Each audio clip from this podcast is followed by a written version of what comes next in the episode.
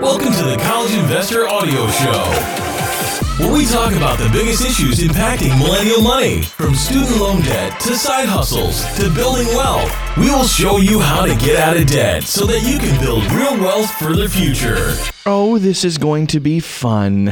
Welcome to the College Investor Audio Show today.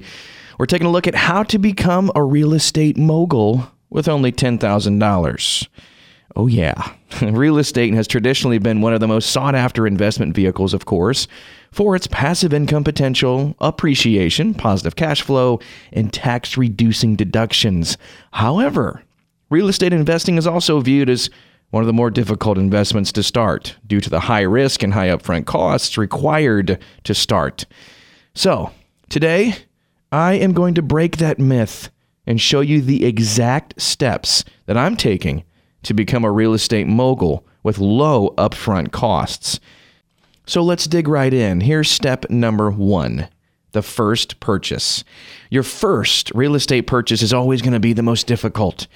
As I lay out my plan, you'll see that each subsequent builds off of the first. And each subsequent purchase becomes a little bit easier as your cash flow improves and you refine your systems. But getting the first piece of real estate can be very tricky. My suggestion is to start with a modest priced single family home and live in it yourself while you aggressively pay down the mortgage. For example, you can purchase 3 bedroom, 2 bath, 1600 square foot home in a decent area of your town for $100,000. Don't laugh. This exists in many areas of the country. You utilize a lender like Bank of America's new No PMI mortgage program or SoFi and take out a mortgage with a 10% down payment respectable 4% interest and no PMI. That's important. With taxes and insurance included, you'll owe around $541 a month. Now the fun begins.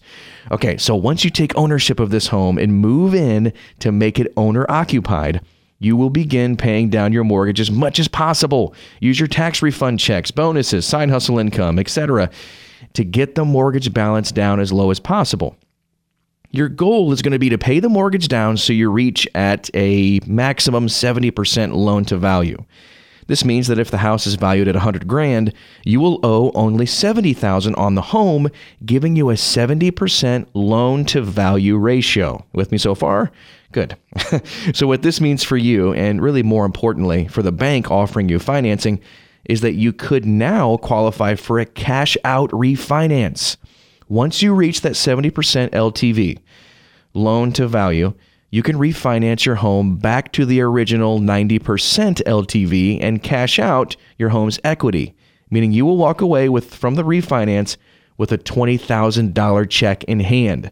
Your monthly payment won't change and could potentially be even lower if you can secure a better interest rate. Interest rates have been going down recently, now, second and third purchase with your 20 grand in cash now, you got a few options. If you don't like the house you're currently living in, you can just replicate step number one, move into a new house and rent out the one you already own. Or you can continue to live in the existing home you own and purchase two new homes as rentals. To get on the fast track of becoming a real estate mogul, let's explore the option of remaining in the existing home and purchasing two new single family homes as rentals. So, if we look to purchase similar homes to the one that you're going to be living in, that 20,000 will let us purchase two single-family residences each with a $541 monthly payment. However, now that these homes will be treated as an investment, the tax rate increases to 6%, so your monthly payment will jump to $600 each. Now, the beauty of this model is that now you can rent out both of these homes with average rental rates in most areas at about, you know, $1,100. This gives you a positive cash flow of 500 bucks each month per house. Of course, you will want to save a portion of that income to build up an emergency fund for each house, but after saving 5 grand per house in an emergency fund, you will have an additional $1,000 a month in positive cash flow that you can use to build up your down payment for the next home. So, this is where it gets really interesting. This is the mogul road. You can start to see this path that we're on. Now that you have two homes producing positive cash flow, you just have to wait until you build enough cash for your next down payment. Purchase house number four, save up the initial emergency fund, and you will soon increase your monthly positive cash flow to 1500. Here we go.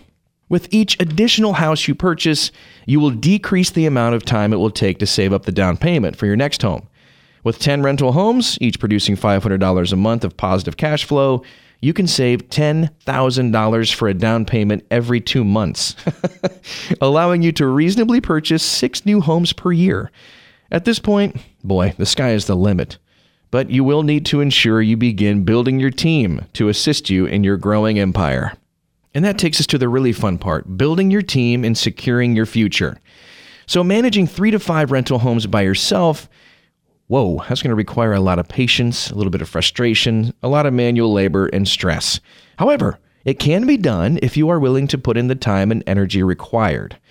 And once you have acquired five rental homes, the amount of time required to manage your properties will be beyond what you're individually capable of. Trust me. At this point, to scale your business, you will need to begin assembling your team. So, the first logical member of your team is, of course, a property manager. You can either hire this person or hire an agency to manage it for you. Most property managers will take a percentage of the gross rental rate, so you'll need to factor that into your monthly cash flow figures.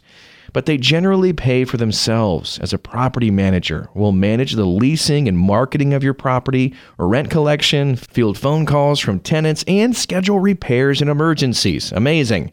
The second member of your team is a handyman or a licensed contractor. All homes will break, and depending on the tenants you have in your house, there may be more damage than not. Your handyman or licensed contractor will be able to handle all of the repairs and ensure your assets are protected and well cared for so they can produce income for many, many years to come. Once you reach a certain level in your business, you'll also want to contract with an attorney and an accountant to help you manage your business. Here's some alternatives to the traditional real estate path. Okay, so one of the latest additions to owning rental property or real estate is crowdfunding and co ownership. The premise of this is very simple. What if you could invest just a thousand bucks or five thousand in a property and you pool your money together with 10 or 20 people to do it?